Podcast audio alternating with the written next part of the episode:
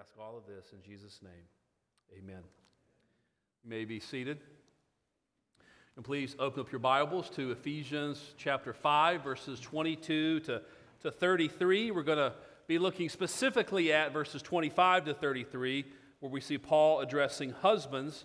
Because two weeks ago, on April 23rd, we looked at Paul's instructions for wives, and uh, that was a long sermon. I don't have time to, uh, to repreach it all today, but it's certainly on the website. Uh, but today, looking at Paul's instructions for husbands, um, which you may know is around three times as long as his instructions for wives. And uh, to that, the wives say amen, and of course, and, and it should be longer, Pastor, and I, I don't disagree. Um, but before we, we get into our text, let me remind us of a few things. First, remember, this is not a, a topical sermon series, it's not a topical sermon on, on marriage. I'm I'm not even attempting to say all that could be or even necessarily should be said on the topic of marriage or on a husband's role within marriage. Rather, this is an expository sermon series through Paul's letter to the Ephesians, which means my obligation to you is to preach the text, to seek to explain as well as I can what it means, and to seek to apply it to our lives with pastoral wisdom and pastoral care as I depend on the Holy Spirit to move and work through God's Word in the hearts of God's people. Second, we, we do well to, to remember that this section on marriage is, is not to be thought of as like a separate attachment to, to Paul's email to the Ephesians. It, it's very much embedded in, ingrained in, and in part, in part of what Paul is saying to the Ephesians, his, his overall message in this letter. So we shouldn't forget what, what's come before. I mean, we, we know we've been in Ephesians for now over a year and a half. And so we know in Ephesians 1, 2, and 3, Paul sets out for us the, the riches of the gospel in Jesus Christ for those of us who are in Christ. And then in chapters 4, 5, and 6, the, the second half of Paul's letter, he begins to instruct us concerning the practical applications and implications which flow out of the grace of God for us in Christ. And those applications and implications continue in our text, in this text directed to wives and husbands. So we must not forget that Paul's teaching and instruction on marriage is rooted in, connected to, flows out of his wider teaching on the amazing grace of God for sinners like us in Christ. In fact, we're going to see that Jesus' love and his redeeming work for his bride is found throughout our passage. It's mentioned over and over and over again. Now, the third thing I want to remind us of is that we shouldn't forget the immediate context. We shouldn't forget what Paul immediately taught right before he began to address wives and husbands. You may remember that, that Paul said, Do not get drunk on wine, which leads to debauchery. Instead, be filled with the Spirit. The Paul taught on how all Christians are to be continuously filled with the Spirit. That is, to be directed by God's Word, as we read in you know, the parallel passage in Colossians 3, that if we let the Word of Christ dwell in us richly, as we're moved along in our Christian life by the Holy Spirit, that is, as the Holy Spirit so permeates and impacts every area of our lives that everything we think and say and do is really a material consequence of the Spirit's influence, direction, control, and work as we participate in our union with Christ. And it's from that teaching on the Spirit filled Christian life that Paul goes right into the topic of marriage. And he begins to address wives and husbands. Then he's going to address children and parents. And then he addresses servants and their masters. And then once he finishes that, then Paul writes in, Ephesians 6, verses 10 and 11 finally be strong in the Lord and in the spirit of his might, put on the whole armor of God that you may be able to stand against the schemes of the devil. Okay, and the reason why I recap all of that for us is that so that we don't miss that in between Paul's teaching on what it means to be a mature and growing, spirit filled Christian and his teaching on spiritual warfare and putting on the whole armor of God is marriage. and parenting, in workplace relationships. I mean, you see what this means? The, the Christian life, the spirit filled Christian life, is to be lived out in our marriages, in our homes, in our friendships, in our careers, in how we live with and relate to and serve those around us. You know, the battleground for spiritual warfare is in our marriages, in our families, in our friendships, in the workplace. You see, brothers and sisters, our sanctification and our spiritual maturity is seen and measured in how we live in our marriages, and our homes, in our ordinary, ordinary everyday, mundane interactions, exchanges, opportunities, disagreements with those who we live with and work with. So, as it pertains to our passage today, simply put, it matters how we treat our spouses. And we are not more mature, we're not more holy, we're not more godly, we're not more sanctified than the sanctification that we live out in our marriages, in our homes. You see, don't, don't think that your, your marriage can be all that you desire for it to be, while at the same time, you ignore God's clear teaching on marriage. Now, I mentioned this to you two weeks ago, but Alistair Begg has, a, I think, a very helpful little quote. He says, you know, that a good marriage is like a golf swing. It's not easy, but it is straightforward. And that's what we see in this passage. I mean, none of this, none of Paul's instructions for wives, none of his instructions for husbands is, is easy to actually live out, but it is fairly straightforward. And so if you're here this morning and you're in a difficult marriage, and or perhaps you're beginning to lose hope regarding your marriage ever getting better, healthier, stronger, then I'm glad you're here this morning, and I want to read to you a, a, a quote. It's actually it's a little bit of a long quote. I read to you a couple of weeks ago, but I want to remind you of it. It's from a, a book titled Gospel Shaped Marriage by Chad and Emily Van Dixhoorn. And I think it helps set the appropriate posture of our hearts with gospel hope as we enter this passage. They write, When Christians are hopeless, we are forgetting that we, know, that we are no longer in the garden after our first parent's sin and before the giving of the gospel. We are not stuck in the moments or hours before God promised to crush the serpent. No, we are living on the other side, or I would say on this side of God's promise to send a seed of Adam to be our Savior. We're even living on, on this side of the cross, on this side of the empty tomb, of, of disciples looking with wonder up into heaven and looking to Christ in faith. We live in the age of the Spirit, whose enabling power gives grace to sinners who long to love others as Christian saints should. Perhaps you know of someone whose marriage isn't that great. Maybe you yourself are all too aware that your spouse is a sinner and you feel stuck. You may feel let down or even betrayed. Your marriage is not all you expected it would be. Well, redemptive history has something to teach us. For those who know Christ, marriages really can get better, both bad marriages and even the good ones. And that's what, how I want us to, to enter this scripture passage with this, this, this gospel hope and, and with gospel humility. I mean, it's very humbling for a pastor to teach on the topic of marriage, especially with his wife in the room. Maybe the only thing more humbling is to teach on the topic of parenting with his children in the room, which I'll do next week. But we praise God that for those who know Christ, marriages really can get better, both the bad ones and even the good ones. And so, here now, God's holy, inspired, inerrant, infallible, life giving word. I'm going to read the whole passage from verse 22 to verse 33 then we'll focus on 25 and following. Wives, submit to your own husbands as to the Lord. For the husband is the head of the wife, even as Christ is the head of the church, his body, and is himself its Savior. Now, as the church submits to Christ, so also wives should submit in everything to their husbands. Husbands, love your wives as Christ loved the church and gave himself up for her, that he might sanctify her, having cleansed her by the washing of water with the word so that he might present the church to himself in splendor, without spot or wrinkle or any such thing, that she might be holy and without blemish. In the same way, husbands should love their wives as their own bodies. He who loves his wife loves himself.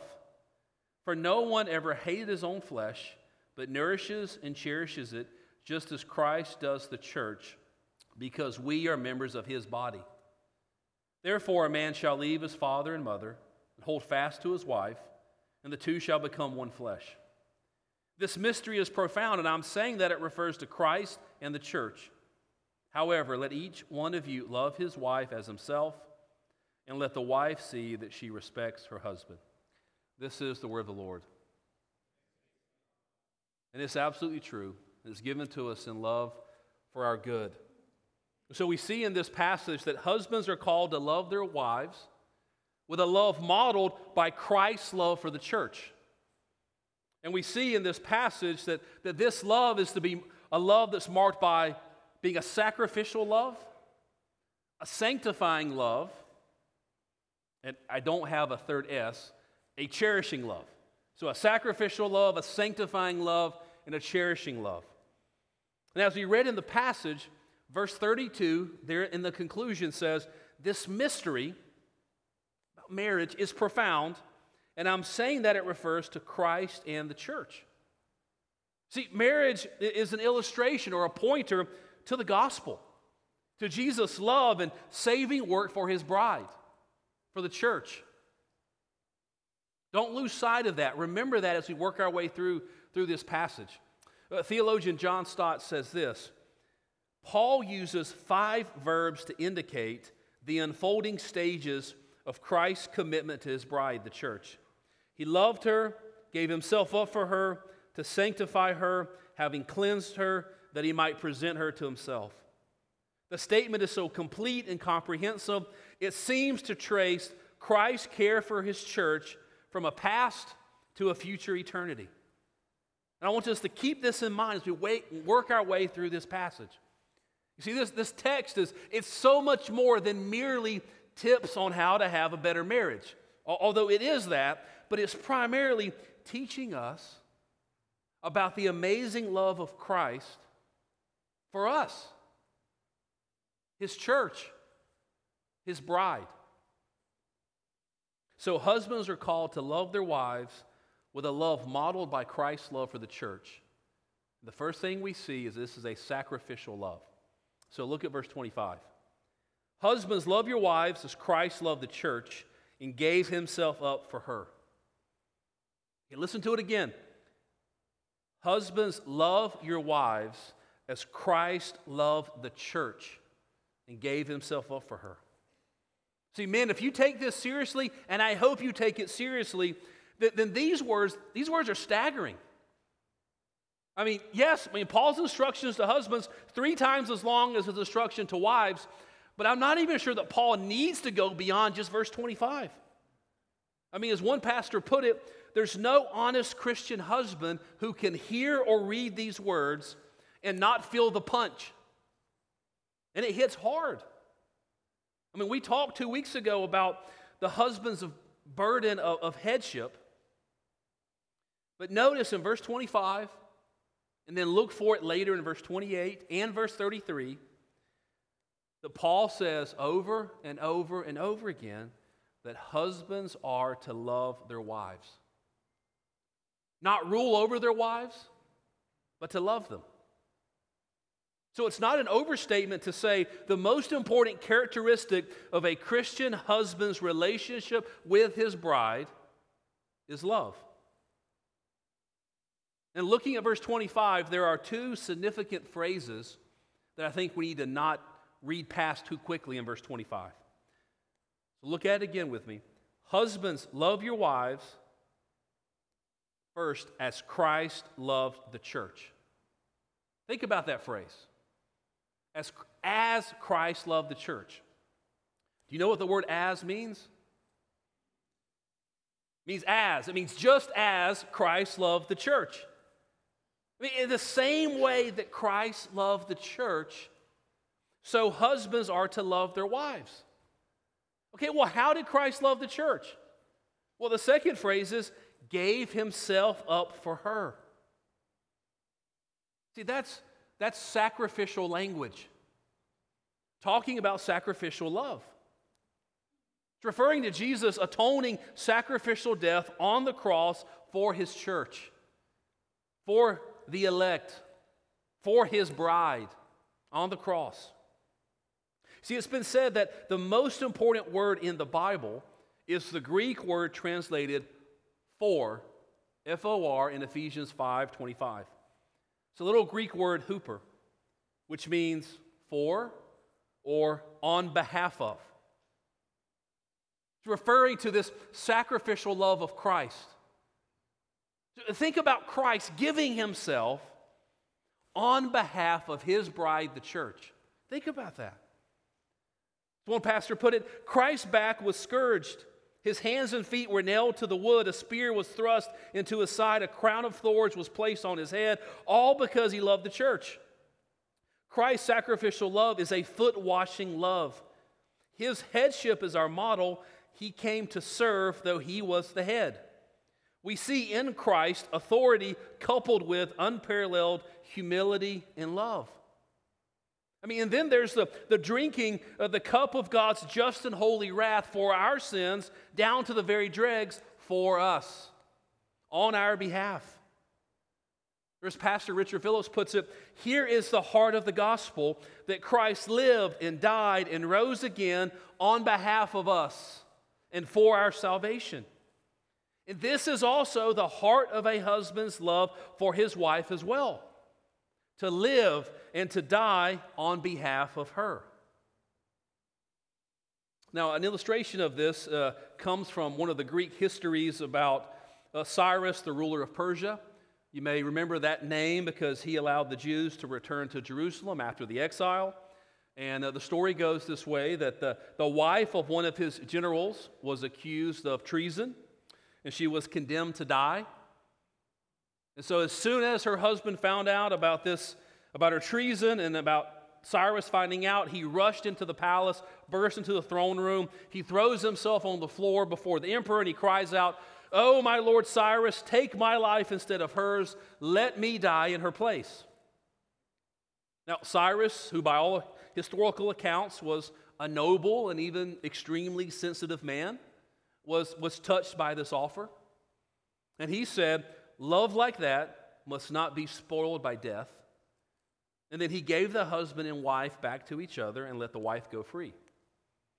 And as they walked together, the husband said to his wife, Did you notice how kindly the emperor looked at us when he gave you the pardon? And the wife replied, I had no eyes for the king. I saw only the man who was willing to die in my place. Now, that's a, that's a powerful, beautiful story. When you think about this husband, I mean, he, he, he doesn't sit back in passivity, takes the initiative. And yet, he doesn't enter the emperor's throne room frustrated at his bride for her treason. I mean, she was wrong, she was guilty, and yet he loved her sacrificially.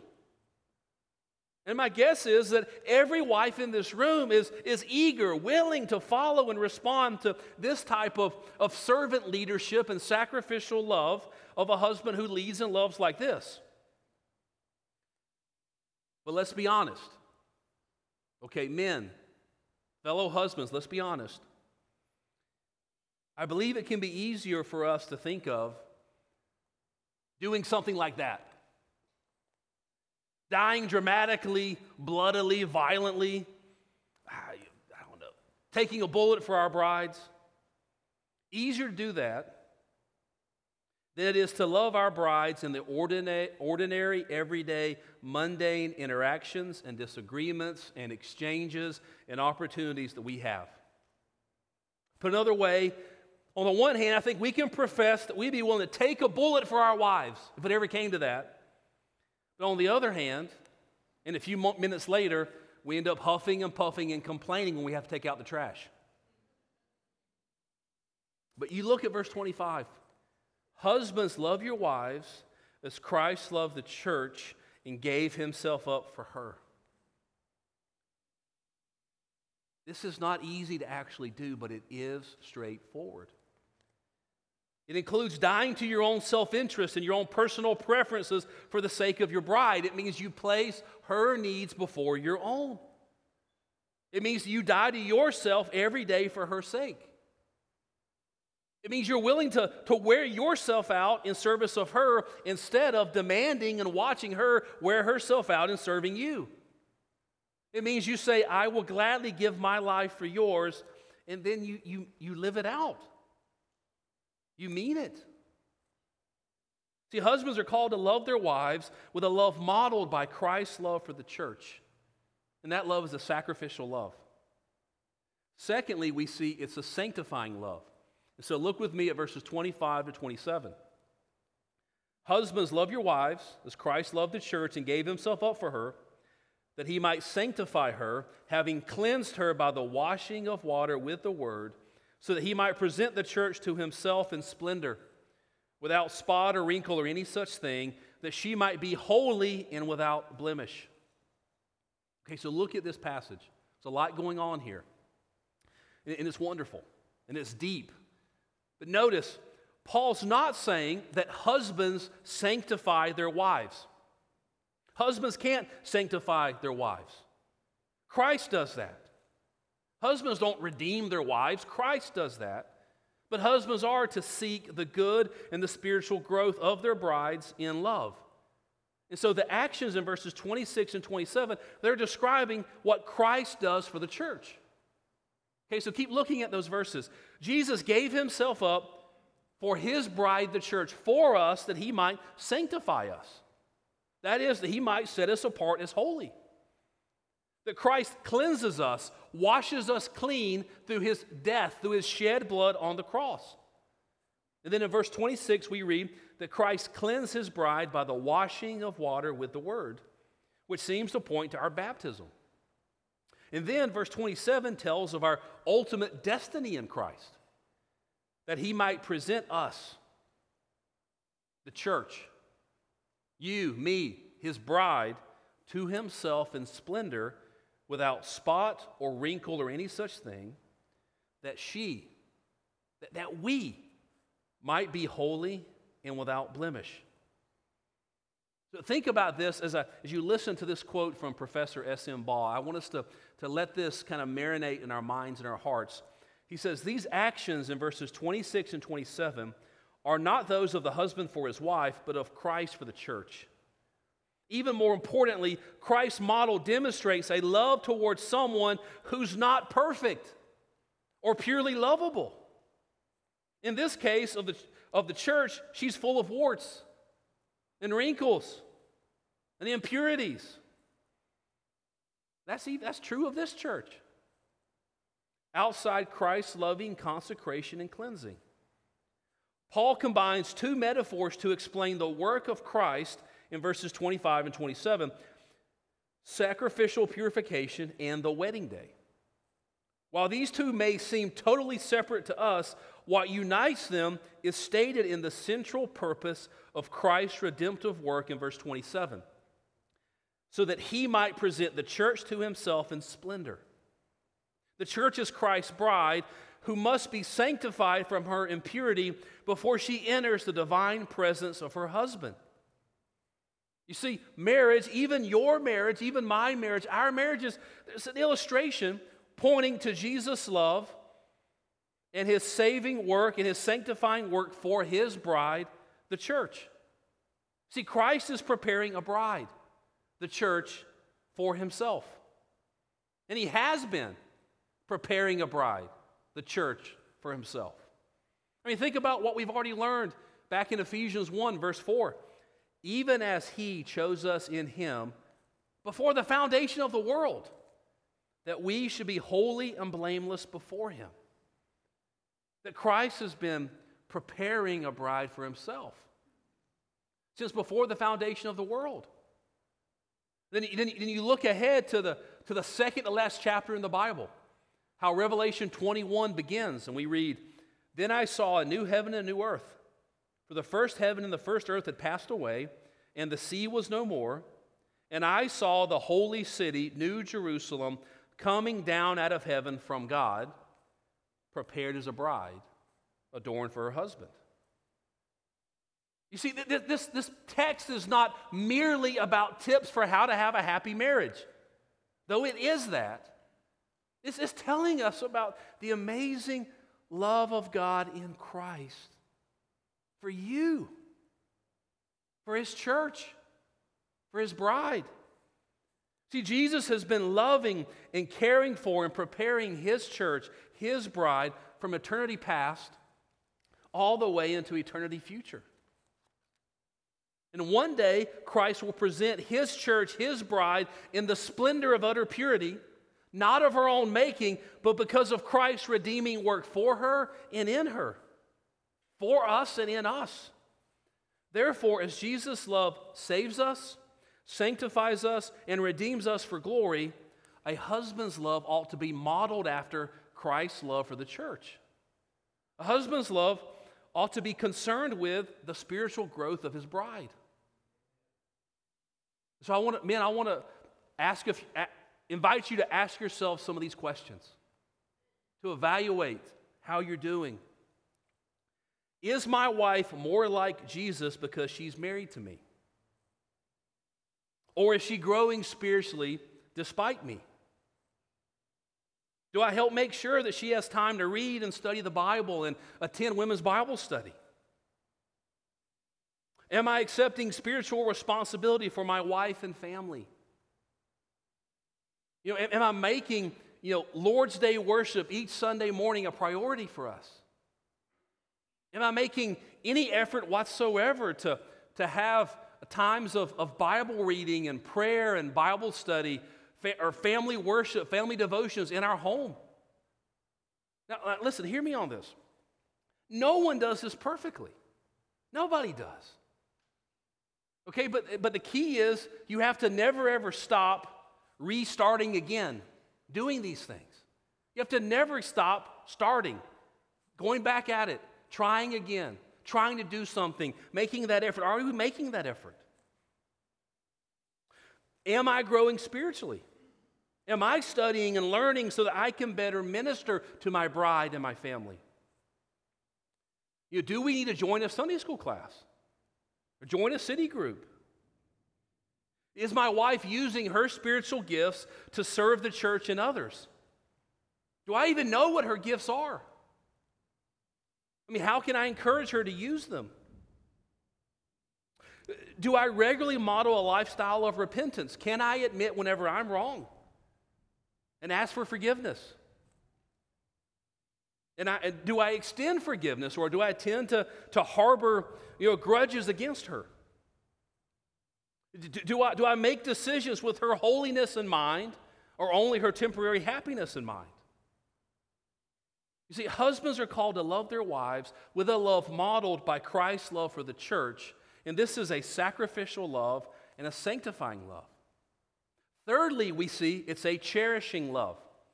Now, I told you I didn't have an S for it, but pastor commentator Kent Hughes, his third S would have been self love. And, and, that's a little bit confusing to me, but I understand where he's going because in the next section, that Paul's calling husbands to love their brides as themselves. I'm calling it a cherishing love, and you'll see that word appear too. So look at verse 28 to 31. In the same way, husbands should love their wives as their own bodies. He who loves his wife loves himself, for no one ever hated his own flesh, but nourishes and cherishes it, just as Christ does the church because we are members of his body. Therefore, a man shall leave his father and mother and hold fast to his wife, and the two shall become one flesh. See, Christ loves and nourishes and cherishes his body, the church. And you see that phrase in verse 28 in the same way, husbands should love their wives as their own bodies. Okay, but why? Well, in marriage, one man and one woman come together for a lifetime in a one flesh union, which means in a biblical, healthy marriage, this one flesh union means it's impossible to tell where one's, one spouse's life ends and the other spouse's life begins. It's a one flesh union. The couple shares one life.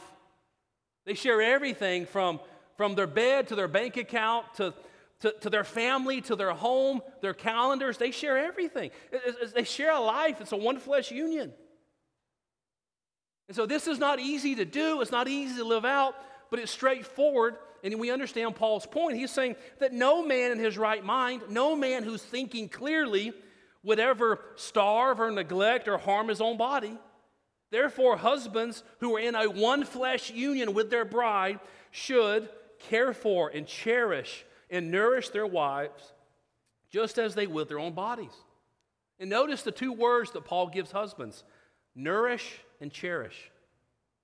Nourish and cherish. These are words of, of tenderness and concern and responsibility and service and intentionality. Pastor Richard Phillips helps us to apply this to our lives. He says, This requires him to pay attention to her. And that's no small thing. Alicia and I have been married for almost 20 years. It's one of the hardest lessons that I've had to learn. I'm still trying to learn to be able to take that phone and put it down and, yes, ma'am, what are you saying? To hit pause or turn the TV off, turn my chair around. Yes, ma'am, help. I'm listening. Requires him to pay attention to her, to talk with her in order to know what her hopes and fears are, what dreams she has for the future where she feels vulnerable, and what makes her anxious or gives her joy. Every day, a husband should know his wife's plans for the day, and especially the anxieties and hopes of her heart. This will enable him to pray for her in a meaningful way and encourage her. Okay, so what does this look like? Again, I've got questions for us. Do I include my wife in my dreams and my plans for the future? Do I know where we're headed? Does she know where we're headed? Are we both excited about where we're headed? Is my wife satisfied with the division of our household chores? You know, or am, you know, am, am I serving her or am I just watching her wear herself out serving me? Or do I need to take some things off of her plate and give them to my kids or take them all myself? Do I seek and value and consider my wife's input on all major financial decisions? Do I follow through on my commitments to her? Do I do what I tell her I'm going to do? Am I keeping us out of debt by living within our means? And this is perhaps the, the hardest thing for men living in Houston to do, perhaps.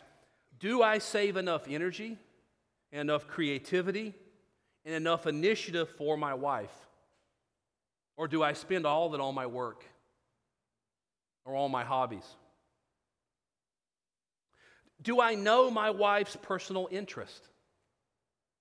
You know, one of the things I tell men in premarital counseling is you need to be prepared to now get a PhD in your wife. Understanding her, her interest, her hopes, her fears, her dreams.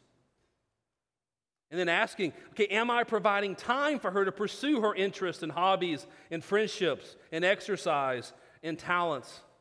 You see, husbands are called to love their wives with a love modeled by Christ's love for the church, which is sacrificial, is sanctifying, and is cherishing.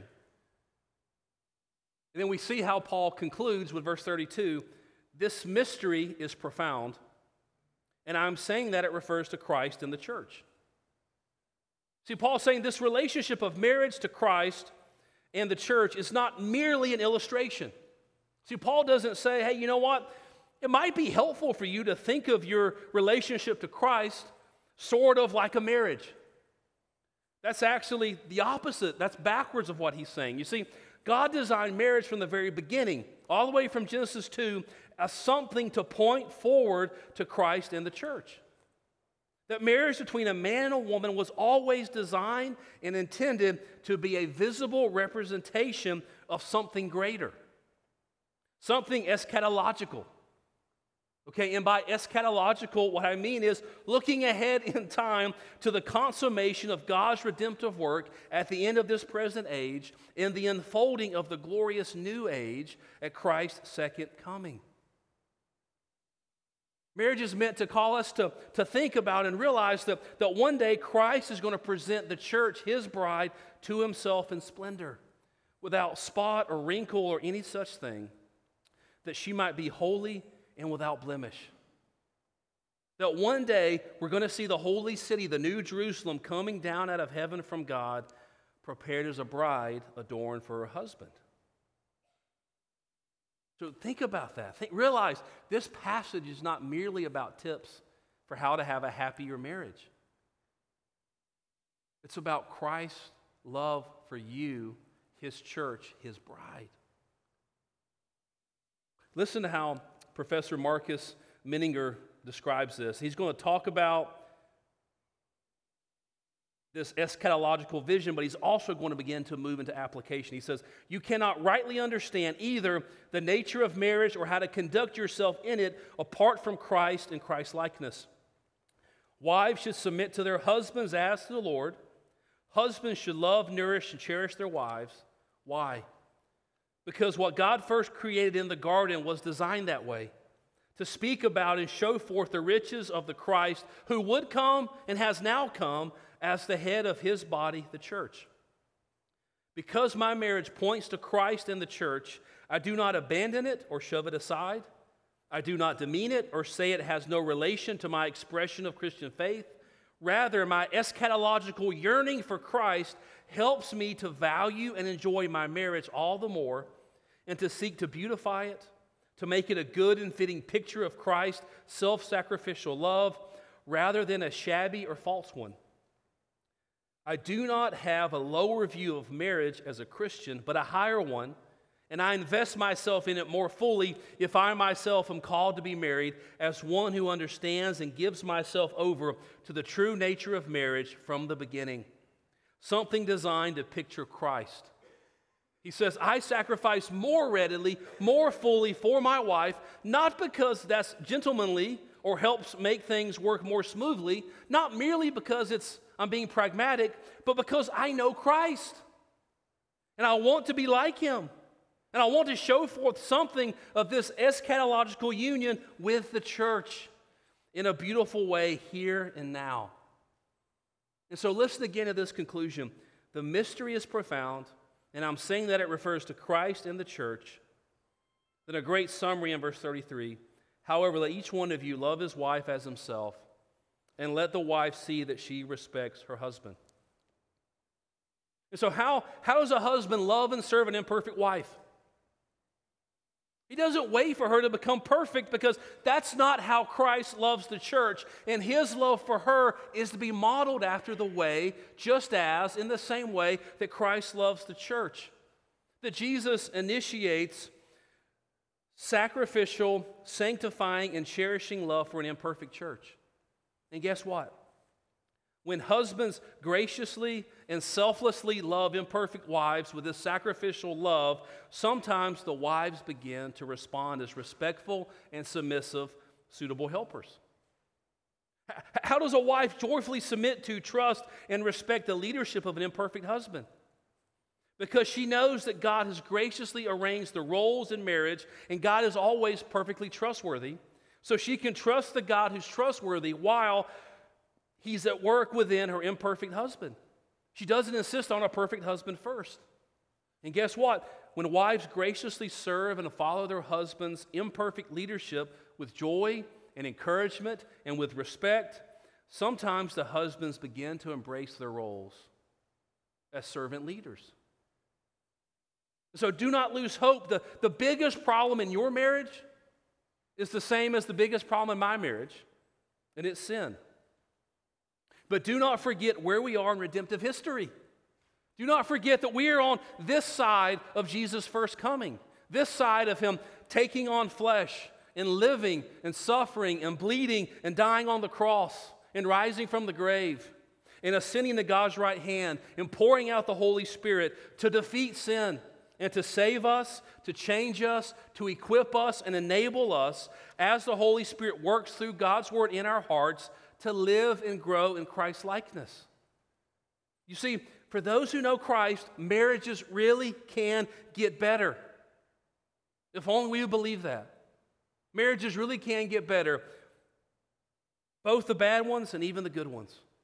But it requires the intentional, ongoing, prayerful work of husbands and wives, which is the very work that Christ has called us to pursue. It's the very work He's equipped us to pursue. All for our great blessing and for His great joy, His great glory. Amen. Amen. Let's pray. Father, we thank you for your word.